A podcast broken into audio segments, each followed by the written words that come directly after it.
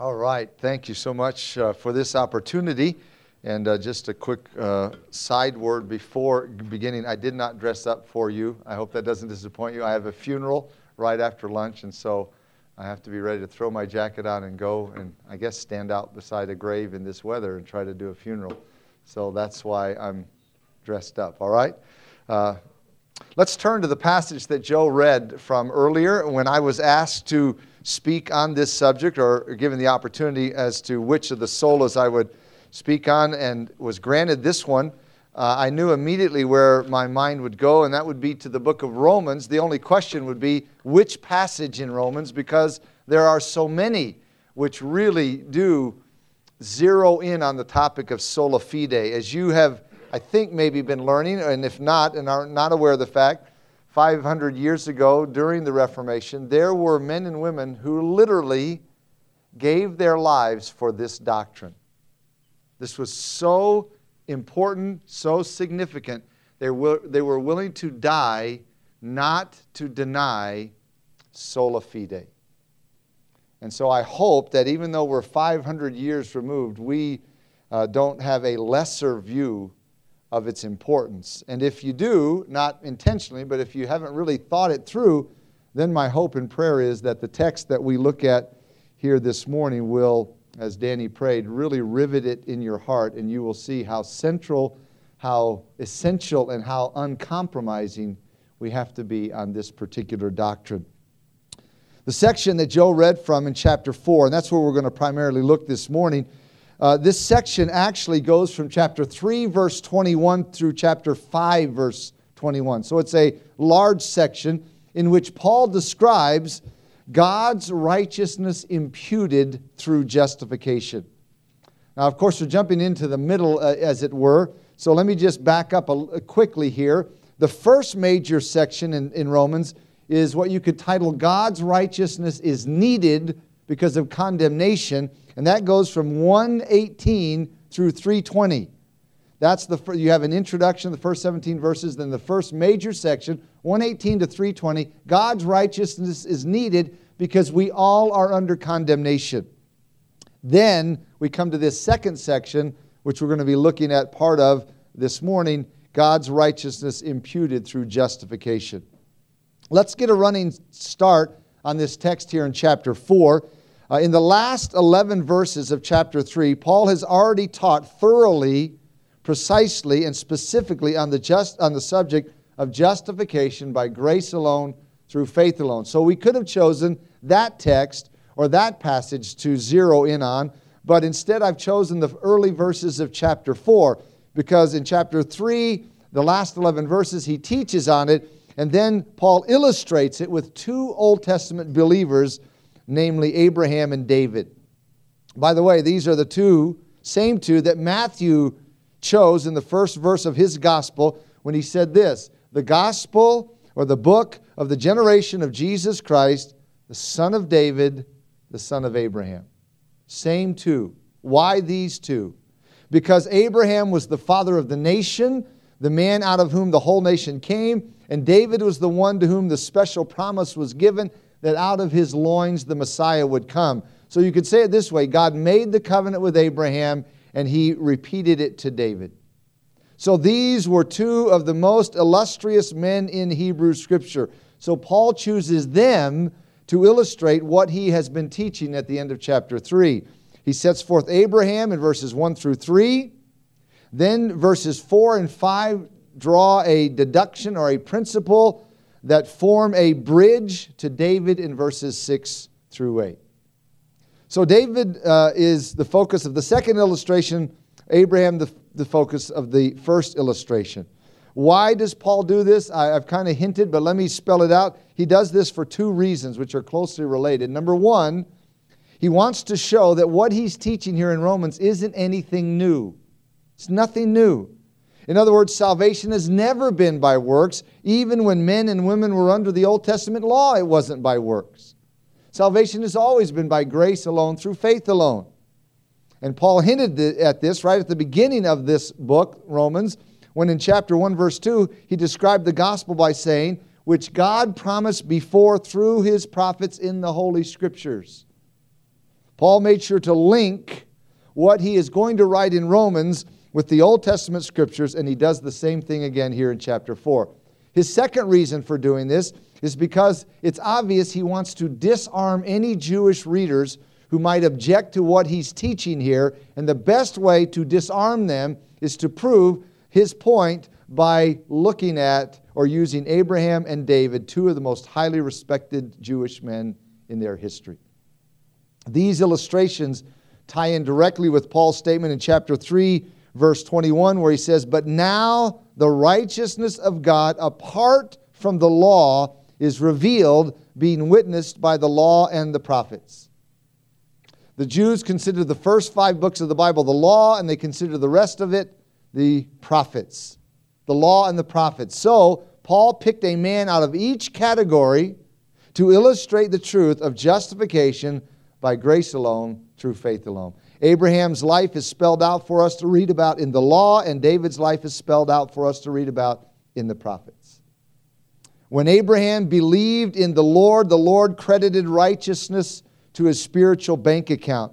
Understand, Abraham was not righteous, he was an idolater, a worshiper of false gods.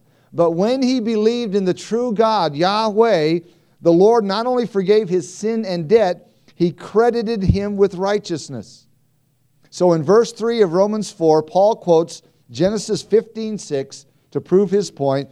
For what does the scripture say? Genesis 15 6 Abraham believed God, and it was accounted, it was accredited, it was imputed to him for righteousness. That's Paul's first illustration. And he goes all the way back to the book of Genesis to say, as it were, this is nothing new. This is always the way God has saved men and women by grace alone, through faith alone. And then he wants to bridge Abraham's life and go into David's, and so he uses verses 4 and 5 as a bridge. He says in verse 4 Now to him who works, the wages are not counted as grace, but as debt. Now, this is easy enough to understand. If you work for something, then when you get it, it's not a gift, right? We all understand that. It's not a favor to pay someone what that person has earned. You worked for it, so it's owed to you. That's a basic axiom, a basic axiom in life, a basic principle of life. You get what you work for. As a result, that's how so many people view salvation. But if you view, view salvation that way, you have it all wrong. Because salvation, what Paul is telling us here, salvation is by grace alone, through faith alone, and not by works. If you think you can earn salvation through works, then you're not a Christian. Let me put this in the form of a question to make the point. Dr. Martyn Lloyd-Jones, that brilliant expositor in Britain last century, said this Are you a Christian? This is how you discover the answer. Have you ceased altogether to look at yourself or to yourself in every possible way? And are you looking only and entirely and utterly to the Lord Jesus Christ, the Son of God, and what He has done on your behalf? And, students, the way you answer those questions, or the way any person answers those questions, reveals whether or not you really are a Christian.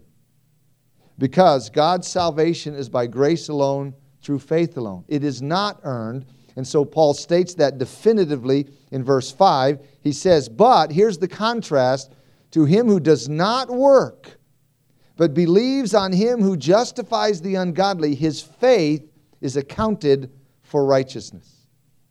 This may be the clearest statement in all the Bible on the doctrine of justification. And listen, you cannot understand the New Testament if you don't understand the doctrine of justification. You can't understand salvation if you don't understand the doctrine of justification. You can't understand the Reformation if you don't understand the doctrine of justification. So let's pick this verse apart and go through it verse, word by word, phrase by phrase to make sure we understand it. The first thing to notice about this verse is that justification is granted to the believer, not the worker. This verse says that very clearly. It's not the worker, it's the believer. In fact, the word believes here is a present participle, which means that the emphasis is on continuous action.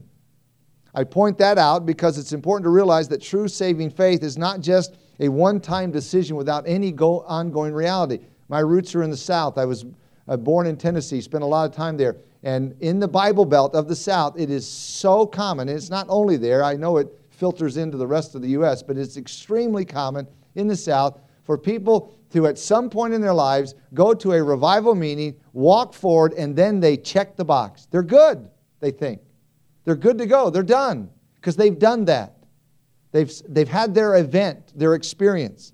That's not what verse 5 is describing. True saving faith is an ongoing reality because it's a relationship with Jesus Christ, not some kind of one time decision. So that's why Paul describes the Christian is one who believes on him who justifies the ungodly. Now, that's the next thing to notice about this verse. Please notice, we don't merely believe that God justifies the ungodly, we believe on him who justifies the ungodly. There's a huge difference. Believing that God justifies the ungodly is mere mental assent to facts. And in James 2, James says, What does it profit, my brethren, if someone says he has faith, but has no works? There's no reality in his life. Can that faith save him? And the obvious answer is no. So we don't merely believe facts, we believe on him who justifies the ungodly, and that is faith. So, what is faith? Well, allow me again to give you a quote, this time from R.C.H. Lenski in his commentary. He says this We must note the biblical concept of faith. It is the hand and heart filled with Christ. It is not mere believing, but the possession of Christ. Stated this way God reckons the possession of Christ by faith for righteousness. This helps to show why the scriptures rate faith so highly it is not because of faith as an act, but because of the content of a God wrought faith. End quote. In other words, faith in and, of itself doesn't save, Christ saves. Faith is the means by which God grants us justification. Or you could say, faith is the channel by which God grants us justification. It is the possession of Christ by faith that God credits as righteousness. That's justification. But there's way more to this verse. Notice it again. Please notice those whom God justifies. What does verse 5 say? And this is so important, students. God justifies the ungodly. So many people think that the way to be saved is to be good. So many people think that the way to obtain righteousness is by being right.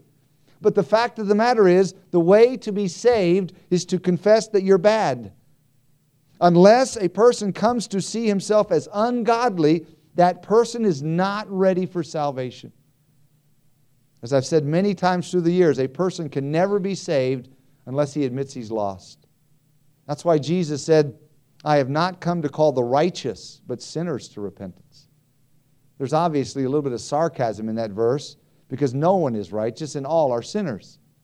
But the point Jesus was making was this unless you recognize you are a sinner, his salvation will do you no good. If you refuse to swallow your pride and humble yourself by admitting that you are unrighteous and ungodly, then you will never experience the saving grace of God because verse 5 says, God only justifies the ungodly. After all, there aren't any godly people for him to justify. So God declares us righteous, this verse says. He declares us righteous even though we're actually ungodly. Again, notice the precision with which Paul writes this. He doesn't declare us godly because we aren't godly, but he does declare us righteous. How can God do that? He can do that because of the merit of Jesus Christ. And that is why verse 24 of chapter 3 says God does this through the redemption that is in Jesus Christ. The word redemption basically means payment. Jesus Christ paid our debt, and on that basis, God can and does justify those who place faith in Christ. So God doesn't just regard us as righteous without any basis, because then God would be lying. Think about this. If God said, pick on Rick, God said, Rick isn't righteous, but I'll say he is righteous. That would be a lie. God would be lying. God doesn't do that. God imputes the righteousness of Jesus Christ to us, and because he has done that, he can declare us legally righteous. But please notice verse 5 again. Notice that when God justifies us, we are actually ungodly. We're ungodly. Legally, we are righteous, but our character is ungodly. So, justification is not a change wrought by God in us, it's a change of our standing with God. Let me illustrate it this way. Let's say someone has been tried for the crime of robbery, white collar crime, you know, taking people's retirement account, whatever, that type of thing, stocks, etc. And this man has committed dozens of robberies over a several year period, and the amount he has stolen totals in the billions. During the trial against the man, the evidence is overwhelming. It's conclusive the man is guilty. He's guilty of dozens of counts of robbery, and he owes billions of dollars to his victims. So at the trial, at the end of the judge declares the man guilty, and in addition to his punishment of a $90 million fine, the judge also orders the man to pay back all the money he has stolen from the victims. But the man doesn't have any of the money left because he squandered it all. Then, at that point, someone steps forward to the bench, to the judge, and offers to pay the $90 million fine and all of the billions of dollars owed to the victims. The judge accepts the payment from the substitute, and at that point, the criminal is declared innocent in the eyes of the court. Now, let me ask you a question Is he really innocent? Be careful how you answer that. Legally, he is innocent. At that point, he's innocent. In the eyes of the court, he's declared righteous, although he hasn't changed one bit as a person. Students, that's the way it is with justification. That's justification. We are guilty, but God declares us righteous, even though we're guilty, because someone else has paid our debt. And that someone else is Christ Jesus. So understand this justification, in and of itself, justification does not change us. It doesn't change who we are or what we are like. We're still the same sinful person we always were, but justification changes our legal standing in the eyes of God. Now, let me hasten to add this those whom God justifies, He also regenerates and He sanctifies to actually make us righteous. But please hear this justification in and of itself is not God making us righteous. It's not. It is God declaring us righteous. Now we know from other passages that those whom God justifies, He also regenerates and He sanctifies. So God declares us righteous legally by justification. He doesn't stop there. He gives us also new life in Christ begins to make us righteous through the work of sanctification. But Paul is not interested in developing the doctrines of regeneration or sanctification at this point in Romans. His concern is that we understand the doctrine of justification. Sadly, many people don't understand this doctrine. For example, the Roman Catholic teaching on this subject goes directly against what Paul is saying here it teaches, here's another quote from Dr. Martyn Lloyd-Jones it teaches that by our baptism we are made righteous and godly. That is, righteousness is infused into us, injected into us, it's put into us, and because we have been made righteous by our baptism, we are justified. But that is to say that we are justified because we are sanctified, which is the exact opposite of what the apostle is saying here. End quote. Paul is teaching that we are justified while we are still ungodly. So, verses 4 and 5 delineate for us the doctrine of justification by grace alone, through faith alone, and then Paul, as a good teacher, knows he needs to illustrate it. Because you can only take so much content, you need a little, little illustration. So he pauses and he illustrates it by referring to David. He says in verse 6 Just as David also describes the blessedness of the man to whom God imputes righteousness apart from works. Notice the word imputes. Again, that is a legal forensic term. That is why Dr. R.C. Sproul, who, may, who is, in my opinion, the most gifted speaker on the topic of justification I've ever heard, he calls it alien righteousness. It's, it's, a, it's an alien right. It's not our righteousness. It's an alien right. It's outside of us. All of this is legal terminology, forensic. God imputes righteousness to our record, He declares us righteous. If Paul were talking about God actually making us righteous, then he would use the word imparts. He imparts righteousness to us, but then he would be talking about sanctification. He's not talking about sanctification. So let me differentiate the two. Just quick bullet points. Justification is when God declares us righteous, sanctification is when he makes us righteous. Justification is a legal or judicial act of God. Progressive sanctification is an ongoing process of God. We are declared righteous instantly by the act of justification. We are made righteous daily through the process of sanctification. So, there aren't degrees of justification. You're either justified or you're not. No degrees, but there are degrees of sanctification. Justification is when the righteousness of Christ is imputed to us. Sanctification is when the righteousness of Christ is imparted to us as we grow more like Him. Paul uses the word impute or credit here in verse 6 because he is discussing justification, not regeneration, not sanctification. So in verses 7 and 8, he quotes a passage from David which talks about justification. Verse 7 Blessed are those who, whose lawless deeds are forgiven and whose sins are covered. Blessed is the man to whom the Lord shall not impute sin. These verses are a quote from Psalm 32. The psalm was written by David as a confession of his sin with Bathsheba. In Psalm 32, David is rejoicing because God doesn't hold sins against those who are justified. The psalm, Psalm 32, describes the blessing of forgiveness. Verse 2 of that psalm says, Blessed is the man to whom the Lord shall not impute sin. Do you realize, students, God could impute sin to us? In other words, He could hold it against us if He chose to do so. He could keep it on the heavenly ledger. He has a perfect right to do so. But God graciously chooses to forgive those who believe in Him. And of course, this is consistent with God's character. He's a forgiving God.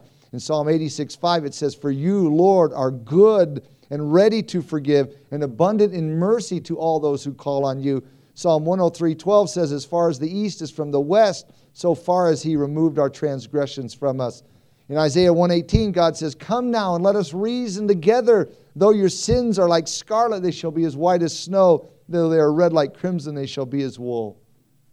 In Isaiah 43 25, God says, I, even I, am he who blots out your transgressions for my own sake, and I will not remember your sins. And so the prophet Micah in chapter 7, verses 18 and 19 says, Who is a God like you, pardoning iniquity and passing over the transgression of the remnant of his heritage? He does not retain his anger forever because he delights in mercy. He will again have compassion on us and subdue our iniquities. You will cast all our sins into the depths of the sea.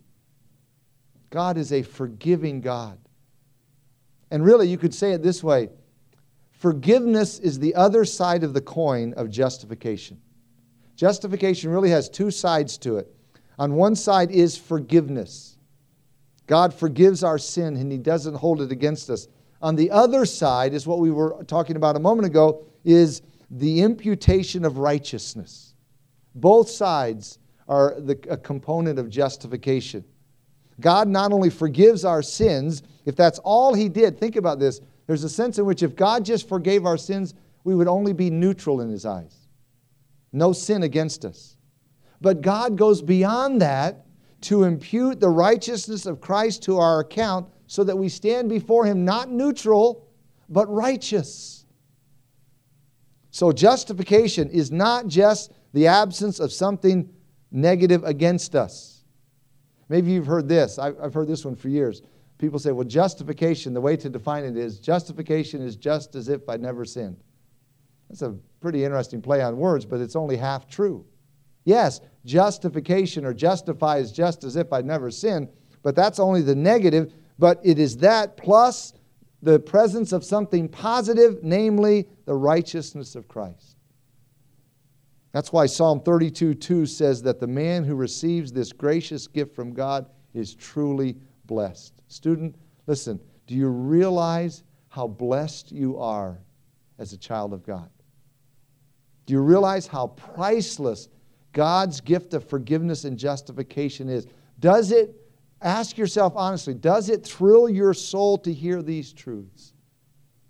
It ought to. It really ought to. David in Psalm 32 agonized under the weight and turmoil and strain of his sin, but when he confessed it and was forgiven, he said it was like a ton lifted off of him. He realized how blessed it is to be forgiven. And, Christian, don't ever take that for granted. Don't fail to appreciate the invaluable gift of forgiveness and justification. Now, as we close, I want to just have us look at one other passage for just a couple minutes, which describes this same divine transaction, and that is from Romans over to 2 Corinthians chapter 5. So, past 1 Corinthians to 2 Corinthians chapter 5.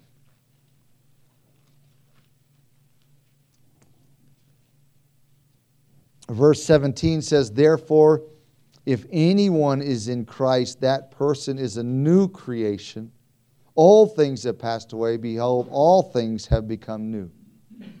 So, how do you become a new person? How can you be different?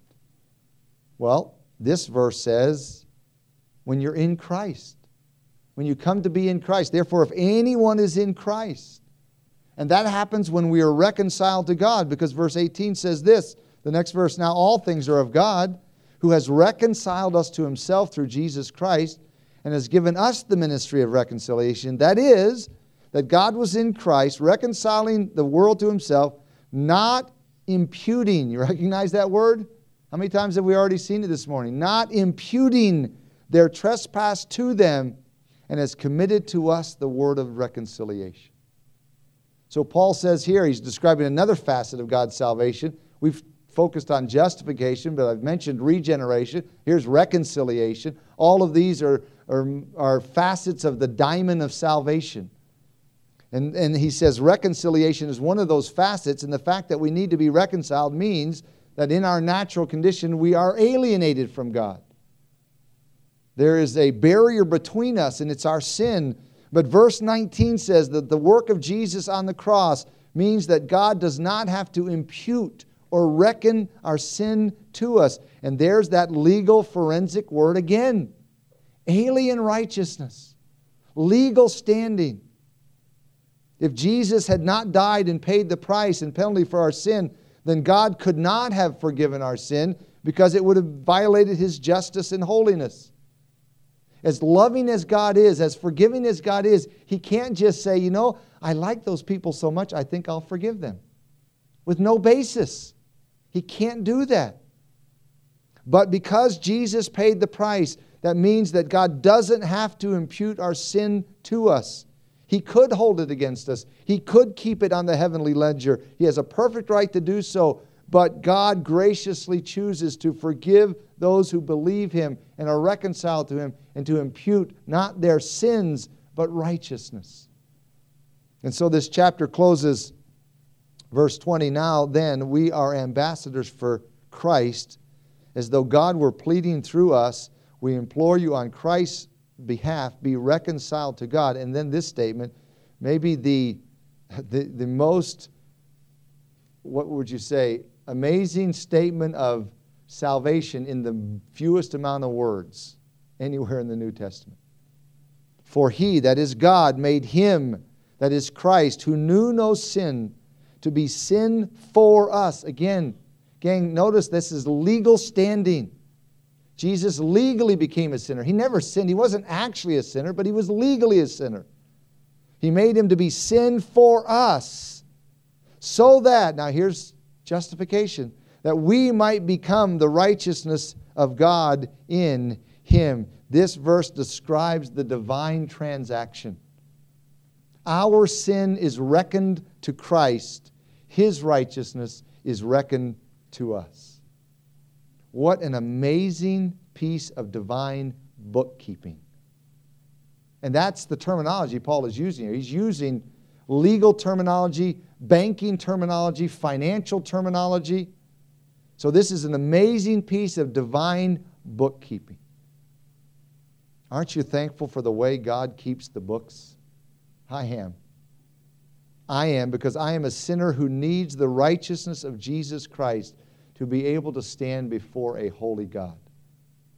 And Isaiah 53 6 says, The Lord has laid on him the iniquity of us all. That's something I am more than glad to give up, my iniquity. He took my iniquity from me and placed it on Christ. Jesus took my sin so I could have his righteousness. What a trade. Now, do you see why people, why Christians in the Reformation were willing to die for this doctrine? It wasn't because they were stubborn. It wasn't because they were impudent. It wasn't any of that. It was because they realized that there is no more important or precious truth anywhere than this one. Because if you miss this one, it doesn't matter how much of the rest of your theology is right. If you miss this one, nothing else matters. And so, believers were willing to die to say, I will not renounce sola fide. I will not renounce salvation by grace alone, through faith alone, in Christ alone. Because other than outside of that, there is no hope, no answer. And so, as Luther said on one famous occasion, on this I stand. And I hope you stand on it and don't view it as some trivial issue and say, well, that's just an old fashioned fight between Catholics and Protestants and all of that stuff. It's just irrelevant. It's not irrelevant. We're talking about people's eternal destiny. That's why it matters. Let's pray as we close.